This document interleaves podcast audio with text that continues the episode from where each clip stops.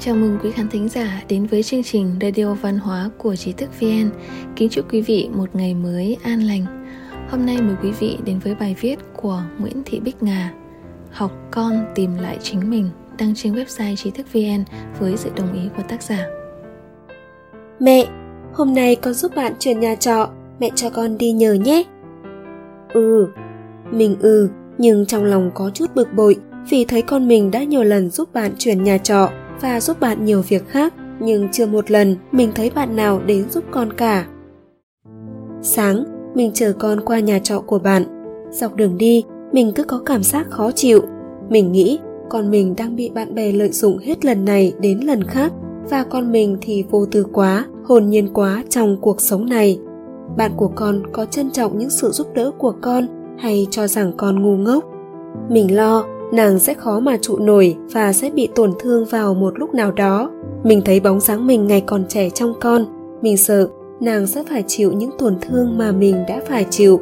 Mình nghĩ trong lòng, nhưng không nói với con ngay, định chờ lúc thích hợp. Chiều tối sang đón con về, thấy con cười nói vui vẻ, bỗng mình chợt nhận ra một điều, chẳng có bạn nào lợi dụng con cả.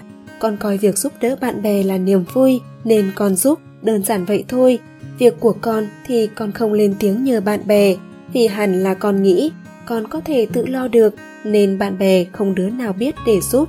Con thích như thế và con vui với điều đó. Con sống chân thật và giúp bạn, giúp người, chân thành với tình bạn một cách tự nhiên.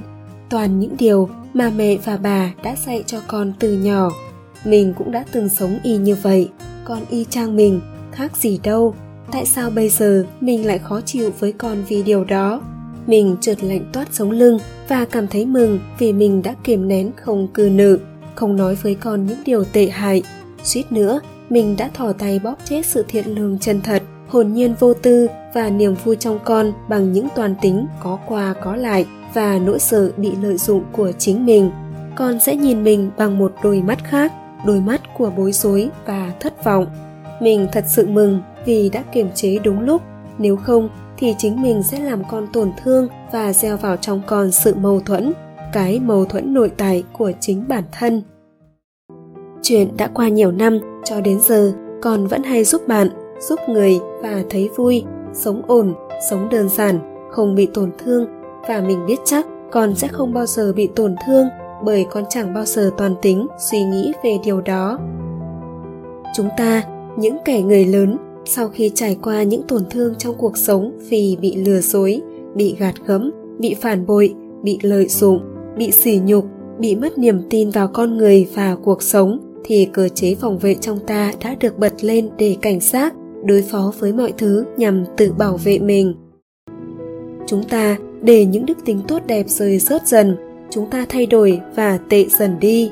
Cho đến cuối cùng, chúng ta đánh mất chính mình mà không hay lại cứ ngỡ mình khôn ngoan hơn, trưởng thành hơn. Tệ hơn nữa, chúng ta luôn muốn gieo những toan tính xấu xa vào đầu con trẻ để buộc chúng phải xấu xí giống mình, nhân danh tình yêu thương.